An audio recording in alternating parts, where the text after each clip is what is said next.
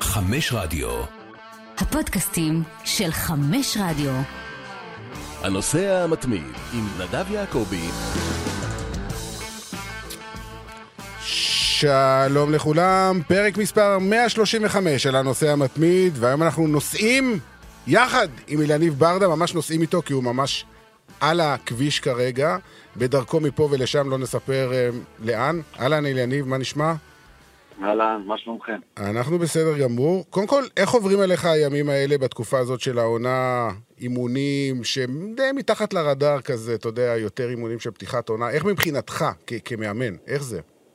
אומנם מתחת לרדאר, אבל זה אימונים אה, בתקופה מאוד מאוד אינטנסיבית, של שני אימונים ביום, אה, ומשחקי אימון, ושחקני רכש, ושחקנים מבחנים, אז זו תקופה באמת אינטנסיבית. אה, זה כיף, כיף, זה ממלא לך את היום. כן, זה ממלא את היום, למרות שאני מניח שבתקופה הזאת של השנה, שחום אימים, אז האימונים הם יותר בבוקר, ואז אי אפשר להתאמן בצהריים, נכון? בשעות החמות. בישראל קשה מאוד.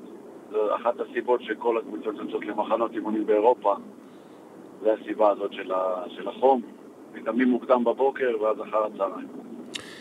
תכף אני ניכנס באמת לעניין הזה של, אה, של האימון של הפועל באר שבע ושל ההחלטה שלך ואיך זה קרה ולמה, אבל לפני זה אני לא יכול שלא לשאול, אתה יודע, זה הסיפור הכי גדול בכדורגל הישראלי בימים האחרונים, זה החזרה של ערן זהבי למכבי תל אביב, ובתחושה שלך, מה זה יעשה לליגה? מה זה יעשה ליריבות שלה, כמו הפועל באר שבע למשל? קודם כל אני מברך כל שחקן, כל ליגיונר ש... שחוזר לישראל, יכול להרים פה את הרמה של הליגה, יכול להרים פה את התחרותיות, ואני מברך כל ליגיונר שחוזר. אני מאחל לו בהצלחה. אה, כמובן שלא נגד הקבוצה שלך, אני מניח, אבל באופן עקרוני. אה, אבל אתה יודע, מה שקרה מאז ההכרזה של ערן שהוא חוזר למכבי תל אביב, יש תחושה, לפחות ככה אני מרגיש, שלא סופרים אתכם, וזה עוד פעם חוזר על עצמו.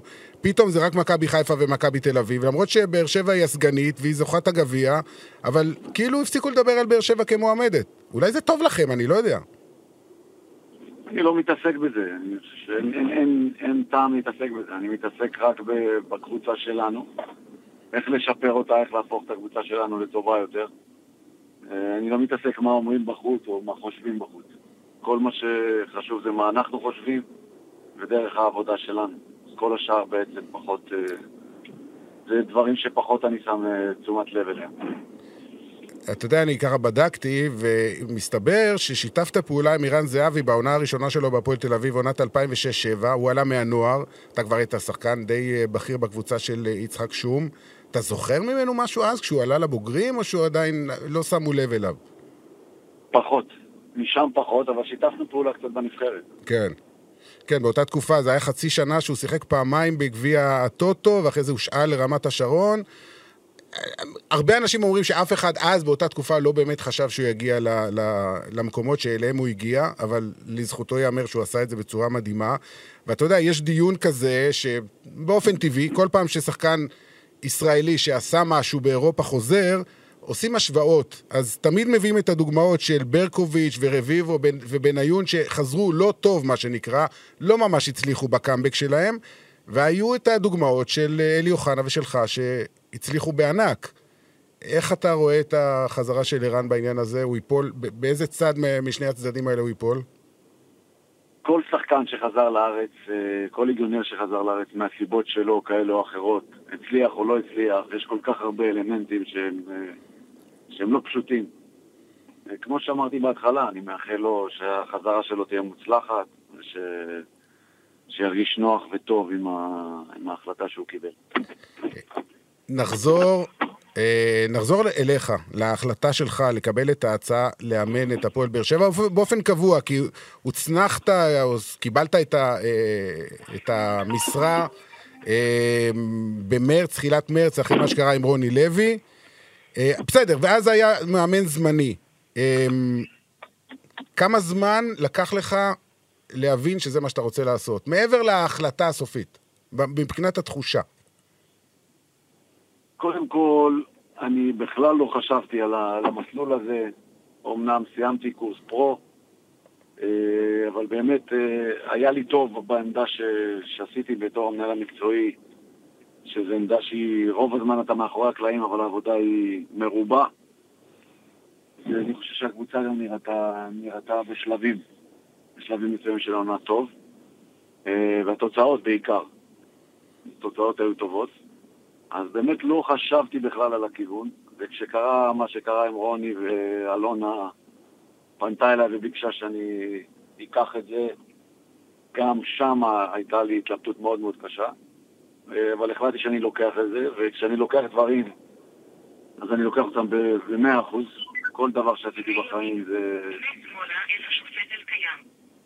כל דבר שאני עשיתי בחיים אני אעשה אותו על 100 אחוז. וגם פה, וככל שחלף הזמן והתחלתי כמה, שיותר אה, להתחבר עם השחקנים, להתחבר לתפקיד, לראות כל מיני דברים שאנחנו עושים באימונים ולמעשה באים, אה, באים לידי ביטוי במשחק בפועל. אלה דברים שנותנים לך סיפוק, אה, והייתי חושב על זה כל פעם, כל אחרי אימון, כל אחרי משחק, האם זה הכיוון שאני רוצה לקחת את הקריירה. אה, וכמובן, זו לא הייתה החלטה של רק קריירה, זאת הייתה החלטה גם משפחתית, גם בריאותית. וזאת הייתה בשבילי מין תקופת ניסיון לראות אם הגוף שלי מצליח לעמוד בזה גם ברמת הלחצים, גם ברמת האינטנסיביות. וטפו טפו טפו בינתיים אני חושב שאני מרגיש בסדר, שזה בסוף אה, השיקול העיקרי. הזכרת את העניין הבריאותי, אני מניח שכל הזמן היית באיזה שהן התייעצויות אה, עם, עם, עם רופאים אה, כדי לראות ש, שבאמת הכל בסדר. זאת אומרת, אה, בכל זאת עברת איזה משהו לא פשוט לפני כמה שנים. כן, זה כל הזמן היה גם עם המשפחה וגם עם הקרדיולוג שלי. איך הוא אמר לי אחרי הגמר, אם עברת את הגמר אתה יכול. לך על זה. כן, זה היה, המבחן, המבחן הגדול ביותר. אתה יודע, יש כאלה שאומרים שמה שגרם לך להחליט שזה מה שאתה רוצה לעשות, זה שכשירדת לדשא מהקומה למעלה, אירחת את הדשא. שזה משהו שהוא עבור שחקן כדורגל שהיית כל כך הרבה שנים על המגרש ואירחת את הדשא ופתאום עזבת אותו, זה משהו שעשה את ההבדל. עד כמה זה נכון או שזה קצת uh, קלישאתי? זה, זה מאוד נכון. הסם הזה זה סם, הכדורגל זה סם. זה כל דבר ועניין. הריח של הדשא, האווירה, התמיכה של הקהל, העצבים, האמוציות. אלה דברים שאתה נמצא מאחורי הקלעים, אתה ממש מתנתק. והחזרה לדשא, הקרבה ל... היה משחק שכמעט כמעט לא הוצאתי אאוט בעצמי. וכן, זה דברים ש... שקשה לך לאבד, כי זה משהו שאתה מגיל צעיר, וכיף כיף לחזור לזה. והזכרת את זה, והרבה אנשים באמת, גם אתה בעצמך, היה את העניין הזה של להיות מנהל מקצועי, אתה יודע, זה תפקיד הרבה יותר בטוח, אתה יכול להיות בו הרבה שנים. מאמנים התחלפו, אבל מנהל מקצועי יישאר, הוא יחליף את המאמנים. וזה טבעי לחשוב ככה, באמת על הביטחון התעסוקתי, המשפחתי, הבריאותי, כל הדברים האלה. ומה שעשית בסופו של דבר, אתה לוקח פה סיכון, כי אף אחד לא מבטיח לך הצלחה. ואוהדי כדורגל, כמה שאתה נערץ בקבוצה, אתה יודע, יבואו הפסדים, יבואו כישלונות. חלק מהאוהדים, לא כולם, אה, ישכחו את כל מה שהיה. כן, זה סיכון שידעתי שאני לוקח. זה, אה, זה לא רק בישראל, בכל העולם מאמן, ברגע שהתמנית למאמן, מתחילים להפעיל לך את, ה, את, ה, את הסטופר. השעון, שעון חול התחיל לפעול. אה, הדבר היחידי שאני יכול להבטיח זה שאני באמת אעבוד מהבוקר עד הלילה בהכי רצינות, בהכי מקצוענות, אה, כדי לשפר את השחקנים באופן אישי וכדי להציג את הכדורגל שהקהל, שהקהל יאהב לראות ויהנה מהכדורגל. אלה דברים שכן אני יכול להבטיח. אה, תוצאות זה משהו שאני אשמח שהוא יהיה, אבל זה לא משהו שאפשר להבטיח אה, מראש. ותסכים איתי... לקחתי את זה, אני יודע שיש פה סיכון גדול מאוד. כן.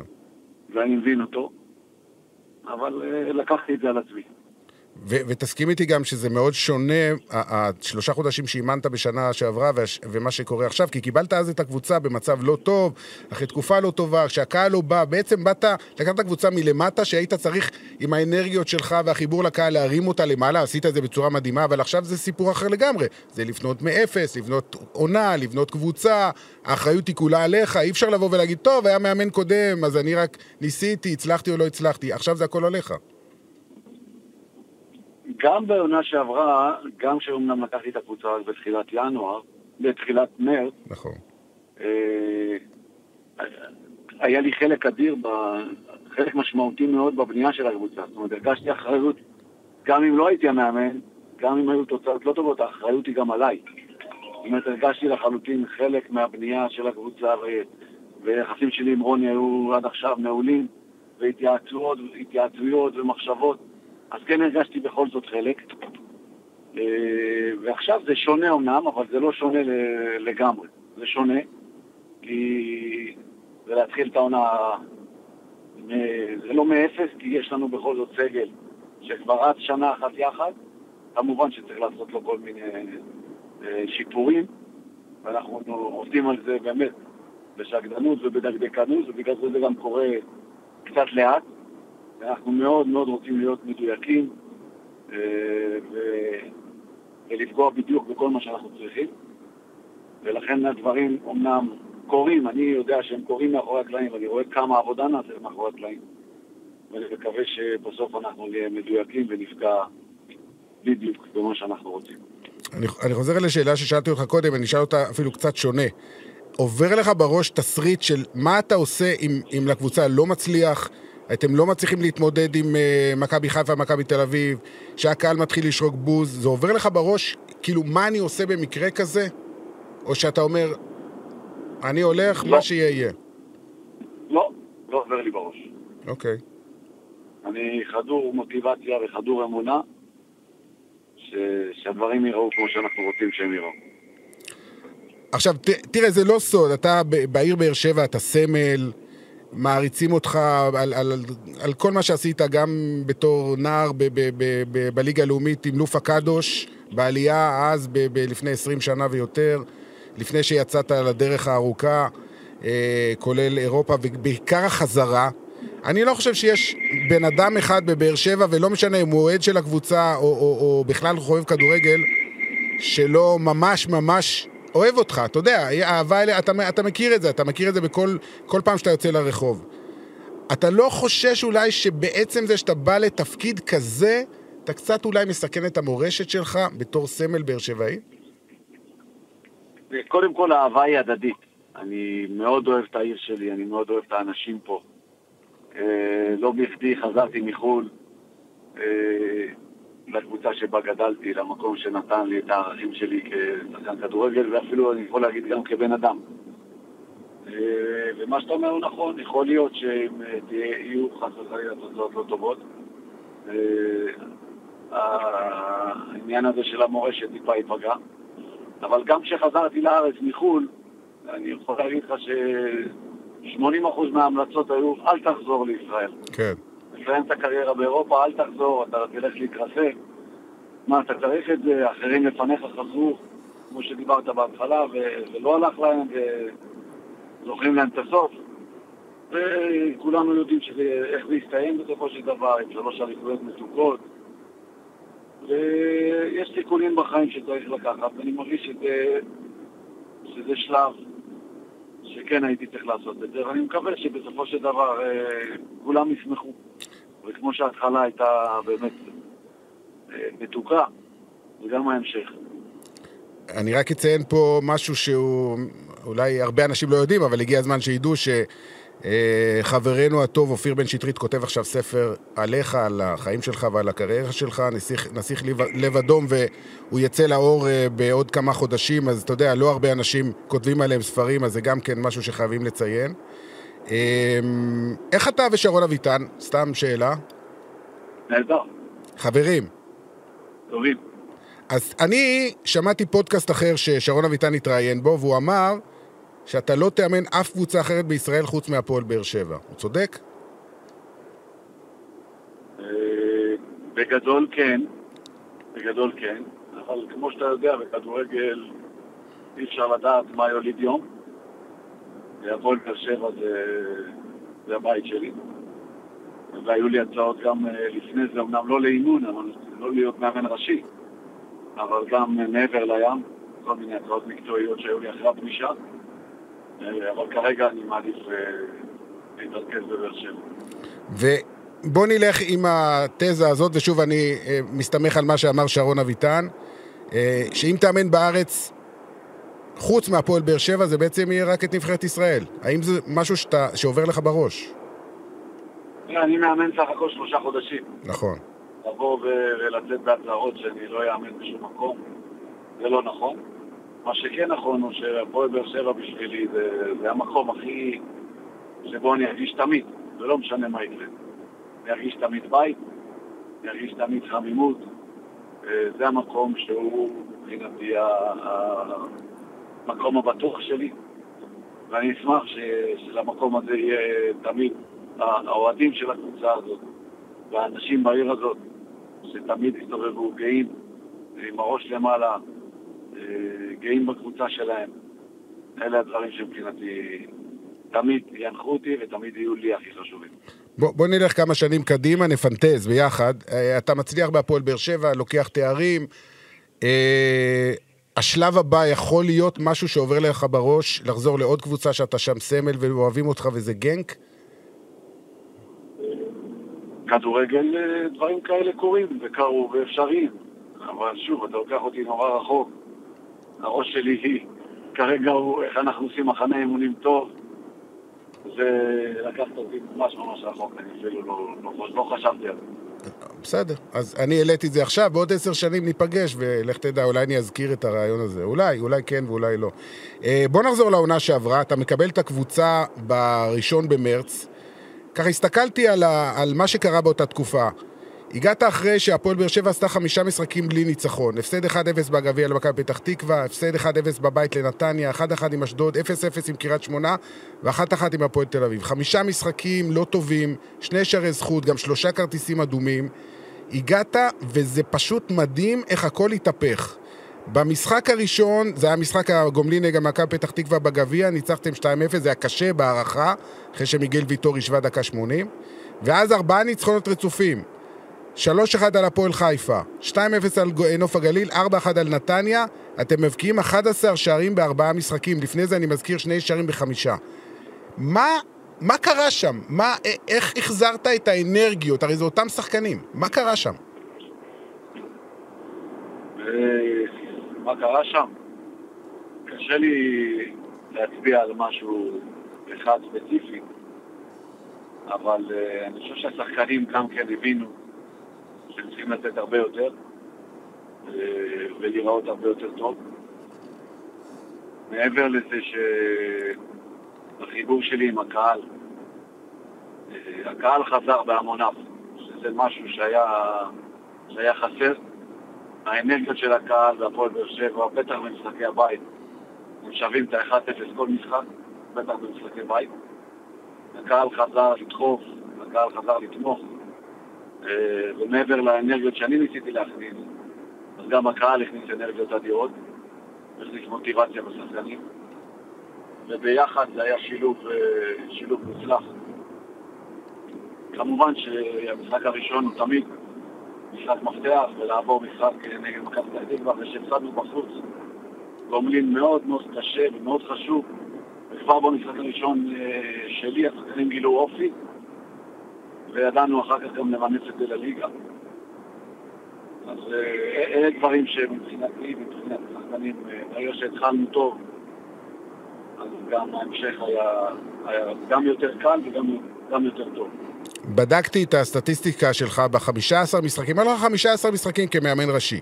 זה תשעה ניצחונות, שבהם יש שני ניצחונות על מכבי חיפה ושני ניצחונות על מכבי תל אביב, ורק שלושה הפסדים. וזה כולל זכייה בגביע, כמאמן, ב-85 ימים בתפקיד, בתוך שלושה חודשים. שמע, אני לא יודע עד כמה אנשים מבינים שזה פשוט קרה פה משהו מדהים בפחות משלושה חודשים האלה. שכמובן השיא היה זכייה בגביע, ולא הגעתם פייבוריטים לגמר, ואתה נפגשנו שם, ראיתי אותך שם ב... ב... מתחת ליציע, שעה, שעתיים לפני תחילת המשחק, והדהים אותי, אני חייב להגיד, ואני מכיר אותך כמה שנים, כמה היית רגוע. גם במשחק עצמו, ברק בכר שם השתולל ואיבד את השלווה וקיבל צהוב, והיה צריך לקבל אולי צהוב שני. ואתה, שאתה מאמן פחות משלושה חודשים, מול מאמן שזכה כבר בחמש אליפויות, אתה נראית יותר בוגר. אני לא יודע איך להסביר את זה אפילו. האם אתה יכול להסביר לי מה קרה שם?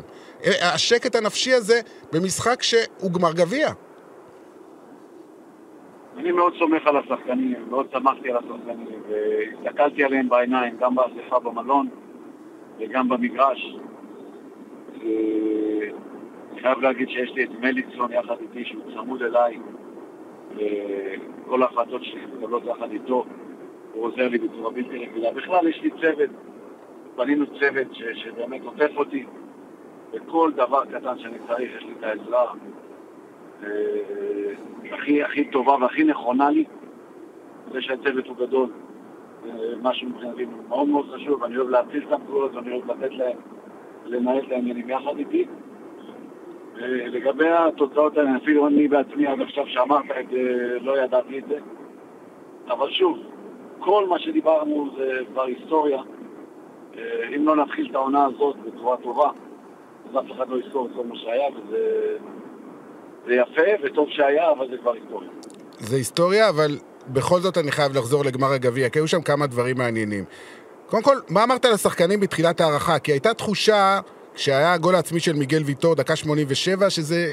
שאיבדתם את זה, שהיה לכם את זה בידיים, ומול מכבי חיפה, שהיא קבוצה על הנייר יותר טובה, אם את זה פספסתם, כנראה שזה ברח לכם. מה אמרת להם בתחילת ההערכה, שהם נראו כל כך שקטים ורגועים ובטוחים בעצמם? כי זה מכה מנטלית לא פשוטה. כן, זה לא היה פשוט. כמו שהתחלנו את המשחק עם מכבי פתח תקווה בפיגור, וידענו לנצח אותו בהערכה. וגם מכבי נתניה, כשעברנו את המשחק עוד עם רוני, והיה משער של שגיב, אה, ממש בסוף, בסוף של ההערכה, לפני הפנדלים. ככה שהקבוצה הזאת צברה איזשהו אופי, איזושהי מנטליות של ווינרים. וגם בסוף המשחק, אם נגזר עלינו לסבול ולנצח עם סבל, אנחנו ננצח עם סבל. והם עלו, עלו להערכה, ואני חושב שגם בהערכה יכולנו לסיים את זה עוד לפני הפנדלים. אבל אה, לשמחתי פנדלים זה אתה אף פעם לא יודע לאן זה ילך. לשמחתי הפעם היינו בצד המנצח והשמח. וברק בכר, שאני מניח שאתה תסכים איתי שיש לו חלק גדול מאוד בהצלחה שלך בקריירה, בשלושת האליפויות, הוא היה המאמן. הוא היה המאמן שלך בעצם, אני מניח שגם למדתם ממנו הרבה דברים. וראיתי שבסוף המשחק התחבקתם ודיברתם אחד, כאילו אחד לשני באוזן. אתה יכול לספר מה הוא אמר לך ומה אתה אמרת לו? אני לא יכול לספר. Okay. מה אוקיי. שהוא אמר לי ומה אני אמרתי לו שהיה בינינו. אוקיי. Okay. מה שכן אני יכול לספר, שזכיתי לעבוד עם ברק גם בתור שחקן שלו, ואחר כך, אה, אחרי מה שעברתי, גם בתור אה, עוזר שלו. אז באמת אני יכול להגיד שזכיתי, וכן, אני לא מתבייש לומר, למדתי, למדתי למדתי ממנו הרבה מאוד. עכשיו, זו הייתה הזכייה הראשונה שלך בגביע כמאמן, זכית בארבעה גביעים כשחקן, שניים אה, בהפועל תל אביב, שתיים, אה, שניים בגנק. מה ההבדל בתחושה? שונה, שונה לגמרי. אני לא חושב שזה אפילו בר השוואה. בתור שחקן, הדברים תלויים בך, אתה על המגרש. בתור מאמין יש לך את ההשפעה שלך ואתה יכול אה, לכוון, ו... אבל בעצם ההכנה שלך מסתיימת בשריקת הפתיחה. ואם לא הכנת לקבוצה טוב, אז uh, אתה צריך להתפלל למזל. וכשזוכים, בתור שחקן אתה כבר הוצאת את האנרגיות, השתוללת. אה, בתור מאמן אתה על הקווים. אתה פשוט מלא באדרנלין. אני לא ישנתי יומיים אחרי הגמר הזה. האמת שהרבה אוהדים של באר שבע לא ישנו אחרי הגמר הזה. ובכלל, אתה יודע, זה היה שבוע, אני מצטער שאני חוזר כל הזמן לגנק, אבל זה היה שבוע של יוצאי גנק. כי גם uh, אתה זכית בגביע, וקווין אבריינה זכה בפרמייר ליג, וטיבו קורטואה זכה בליגת האלופות. באותו שבוע. כן, כן, זה היה באמת צירוף מקרים יפה. אם נחזור קצת אחורה, כי אתה באר שבעי, יליד באר שבע, גדלת, היית אוהד הקבוצה, וסיפרת לי שבגמר של 97, שאלי גוטמן היה מאמן וג'ובאני רוסו הבקיע את שער הניצחון, אה, הגעת לאצטדיון רמת גן כאוהד מן המניין, היית שחקן בקבוצת הנוער, בן 16 וחצי, עם צעיפים. אה, אז ראית את הזכייה שאז של הקבוצה ההיא, של אה, סגרון וכל החבר'ה. וב-93 כבר לא היית בקבוצה, היית במכבי חיפה בהפסד באצטדיון רמת גן, באצטדיון רמת גן להפועל רמת גן. 2003. ב-2003, סליחה, ב-2003. זאת אומרת, ורגע, בזכייה עם יוסי אבוקסיס בלי הקהל נגד מכבי פתח תקווה, היית בקבוצה באיזה תפקיד? הייתי עוזר של יוסי אבוקסיס, גם איתו זכיתי לעבוד וגם איתו למדתי המון.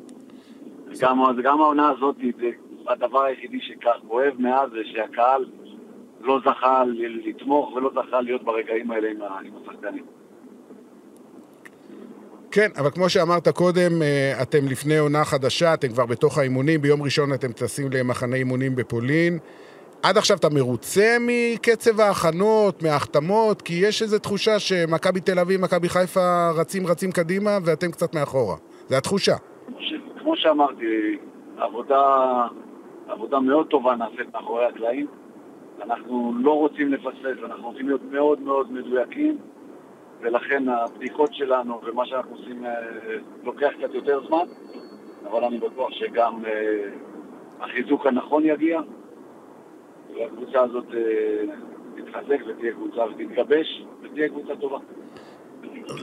אני אשאל רק שתי שאלות, רק לגבי שני שחקנים, אם אתה יכול לספר מה קורה, אם חאתם עבד אל חמיד יש סיכוי שהוא יישאר? חאפל מבחינתי שחקן הפועל באר שבע והוא מתאמן מצוין, אין לי מה להוסיף בעניין הזה. ולגבי ז'וסואה, שהרבה אוהדים שואלים, אולי חוזר, אולי לא חוזר.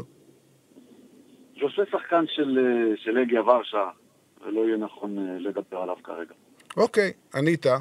ועכשיו אני אשאל לגבי שחקן בית, כי אתה יודע, אנחנו מקליטים את הפודקאסט הזה ממש בזמן שנבחרת הנוער של ישראל משחקת נגד צרפת, כרגע דקה 21 עדיין 0-0 בחצי הגמר, ואילי מדמון הוא הקפטן של נבחרת הנוער של ישראל, שהגיע לחצי גמר היורו, ואתה יודע, בבאר שבע הרבה אנשים רוצים לראות שחקני בית משמעותיים. אתה יכול להגיד משהו לגבי אילי מדמון ולגבי ההמשך שלו בקבוצה, אם בכלל? קודם כל זה גאווה גדולה מאוד להפועל באר שבע, שקפטן נבחרת הנוער מגיע מאצלנו. אני חושב שאילי בשנתיים האחרונות עשה התקדמות נהדרת. זה התחיל עם יוסי אבוקסיס בעונה שהייתה עונה לא פשוטה מבחינה כלכלית. אה, והוא קיבל הרבה מאוד דקות, הוא שיחק גם במשחקים שלנו באירופה. היינו אז בשלב הבתים יחד עם יוסי, יוסי הצליח להעלות אותנו לשלב הבתים. והוא צבר שם ניסיון שהיום אני חושב שבא לידי ביטוי בצורה טובה בנבחרת הנוער. הרבה מאוד בגרות במשחק שלו. שנה אחר כך הוא שיחק אה, עונה מלאה בבני יהודה, אומנם בליגה לאומית, אבל עונה מלאה של משחקים כל שבוע. זה נורא חשוב. אתה איתי? אני איתך כל הזמן, אני מחכה לשמוע אם הוא יהיה שחקן אה, השנה בקבוצה. ולהפועל באר שבע זה נורא נורא חשוב. שחקני בית, הוא יצטרך לעבוד מאוד מאוד קשה. אה, וכן, אני כן רואה אותו משתלב, אבל הדברים יהיו תלויים הרבה יותר בו מאשר בי. אוקיי, זה מסר שבטוח יגיע אליו. אגב, מי שעושה את העבודה שם כמאמן זה אופיר חיים, ששיתפת איתו פעולה, חבר טוב. אופיר עושה עבודה מדהימה והביא את הנבחרת, זה זה הישג עצום. מה שהוא עשה זה הישג, הישג עצום, גם עצם ההפלה לחצי הגמר, גם אה, זה שזה מקנה להם מקום באליפות העולם, זה פשוט אה, מגיע לו ממש ממש ממש מחמאות. לקראת סיום, שתי שאלות. אמ, אתה יכול להגדיר את השאיפות שלך, של הפועל באר שבע, לעונה הקרובה? לא אוהב הגדרות. אני אוהב שאנחנו נבנה את זה תוך כדי תנועה, אה, ואני תמיד שואף למקסימום האפשרי, וזה מה שאני גם אעשה עם השחקנים. כל אחד באופן אישי, אני אדחוף אותו לקצה שלו, גם אם לפעמים זה, זה דורש מדי. בכדורגל, בסופו של דבר, דרישות זה דבר מאוד מאוד חשוב, ואני לא מתבייש לדרוש, אפילו מעבר למה שהם מסוגלים לתת. ואני בטוח שאם אני אדחוף כל שחקן באופן אישי לקצה שלו, גם באופן קבוצתי הקבוצה תראה טוב יותר. גם המשחק הרשמי הראשון שלכם עוד שלושה שבועות, 16 ביולי, נגד עוד פעם ברק בכר, עוד פעם מכבי חיפה, אלוף האלופים. כן. וסמי עופר, נתכונן אליו הכי טוב, וננסה לבוא. אה, זה משחק על תואר לכל דבר ועניין. לגמרי. ואחרי זה אירופה כמובן, ואתם בטח רוצים השנה כן להגיע לבתים, מה שלא כל כך הצלחתם בשנה שעברה. כן, זה לא פשוט, יש לנו לעבור שלושה סיבובים, אבל בואו נתחיל. נתחיל עם הסיבוב הראשון, אנחנו עדיין לא יודעים אה, מי תהיה היריבה שלנו. אה, שתי היריבות כבר התחלנו ללמוד אותן, אנחנו כבר רואים אותן. אה, די שקולות, נחכה לראות מי תעפיל, ונתכונן בצורה הכי מיטבית של כל הגן. שאלה אחרונה על יניב, כי אתה עוד מעט גם מגיע למחוז חפצך, והרעשים רק הולכים וגוברים, וזה בסדר, אנחנו מלווים אותך במהלך הנסיעה. החוזה שלך הוא לשנתיים. אם זה תלוי בך, כמה שנים אתה רוצה להמשיך לאמן את הפועל באר שבע? אם זה תלוי רק בך. אם זה תלוי רק בי, אז עשר. וואו. אהבתי את התשובה. אלניב ברדה, תודה רבה לך, ושיהיה בהצלחה, ואנחנו גם נפגשים בשבת, כי מי שבאר שבעי מוזמן להגיע לשבת ספורט בסינמה סיטי, אירוע שיהיה ב-11 בבוקר בשבת, אז אתה תהיה שם כמובן, ויהיה מאוד מעניין. אה, אליניב ברדה, מאמן הפועל באר שבע, המון תודה. תודה לכם, תודה רבה. זהו, עד כאן. הריאיון המיוחד הזה עם אלניב ברדה, ריאיון ראשון עם אלניב ברדה מאז אה, מינויו כמאמן הפועל באר שבע. נכון, התנאים היו קצת בעייתיים, רעשים של אה, נסיעה, אבל אנחנו הנושא המתמיד, כן, אז זה מתאים. יאללה, לילה טוב. מחר עוד פודקאסט, אולי.